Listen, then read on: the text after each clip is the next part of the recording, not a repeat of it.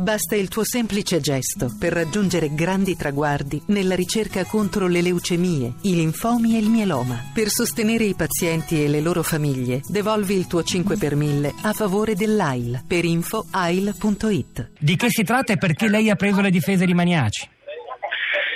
Beh, eh, ho preso le difese di Maniaci perché Maniaci me l'ha chiesto, perché la storia di Maniaci è una storia di un giornalista che ha rischiato in prima persona e che non ha subito solo minacce ma anche aggressioni fisiche da mafiosi e da figli di mafiosi e perché quindi la sua storia merita il rispetto.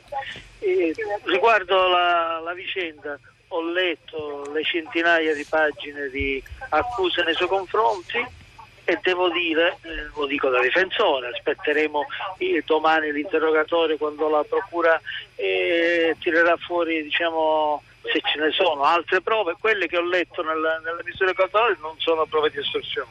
Senta, però eh, so che no, è assurdo commentare su un mezzo di informazione delle intercettazioni, però c'è per esempio un video che abbiamo visto, cosa dovevamo fare, eh, di Maniaci dentro l'ufficio di un sindaco che esplicitamente sembra una scena di un film, di uno sceneggiato sulla mafia, e chiede 466 euro in cambio del silenzio perché lui No, sa no, delle no, cose, no, eccetera, scusi, eccetera. Scusi anche perché nel frattempo c'è l'oste Sì. e mi dice di spegnere il telefono. Non è così, quello è un video che è stato montato in modo francamente poco rispettoso diciamo, del- della, della verità, della realtà anche delle intercettazioni perché sono degli spezzoni diversi. Comunque in quel video si vede Maniaci che chiede dei soldi. Maniaci aveva già spiegato quando erano uscite le prime indiscrezioni di stampa che quei soldi erano riferiti al pagamento di spazi pubblicitari sulla sua televisione eh? e non c'è in nessuna, in nessuna delle intercettazioni che, che noi fino ad oggi conosciamo una richiesta di soldi in cambio del silenzio e c'è la dimostrazione dalle sue inchieste giornalistiche che Tino Maniaci non ha mai abbassato la guardia. Se fosse vero